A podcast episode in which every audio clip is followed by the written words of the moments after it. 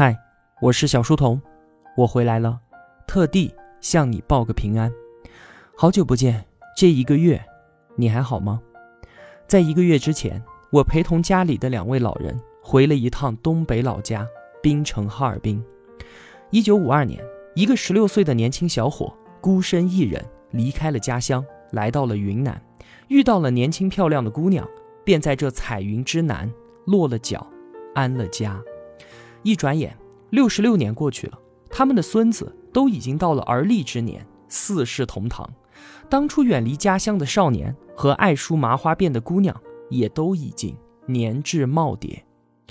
到了这个年纪啊，唯一的牵挂也就只有那一方养育自己长大的土地和血脉相连的亲人了。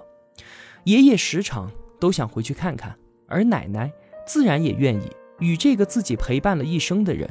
再一次同行，而我呢，与其说是帮老人完成归乡的心愿，不如说是为了满足我自己的私心。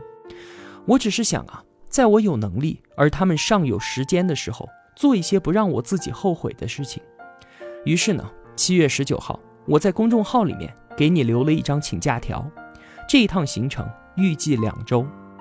可是后来呢，在老家的这段期间，奶奶两度突发疾病，两次。被幺二零送进了医院，最后接受了手术治疗，而回程的机票也因此退订了两次。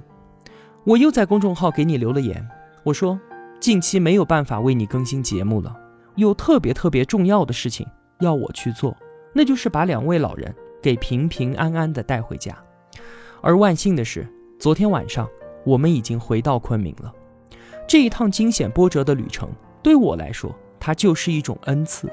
他让我在四千公里之外的地方，能有机会抛开一切的事情，不受打扰的，安安静静的去陪伴两位老人。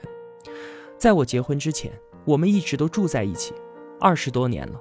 两位老人为我阻挡着世间一切的锋利，那是如同山一样的可靠。而这份最最坚实的依靠，到现在依然如此。我感恩过去几天的经历。他让我有机会能够成为他们的依靠，让我去照顾他们，为他们做一些事情，就像我小的时候他们这般为我一样。明天早上七点钟，我会为你更新节目。今后我还是会像以往一样的读书学习，并且分享给你听。我还是坐在你隔壁班的同学。而今天呢，我回来了，我想和你说，我想你了。我知道这一个月来你的守候，也感谢你给予我和我家人的祝福，谢谢你，我亲爱的朋友。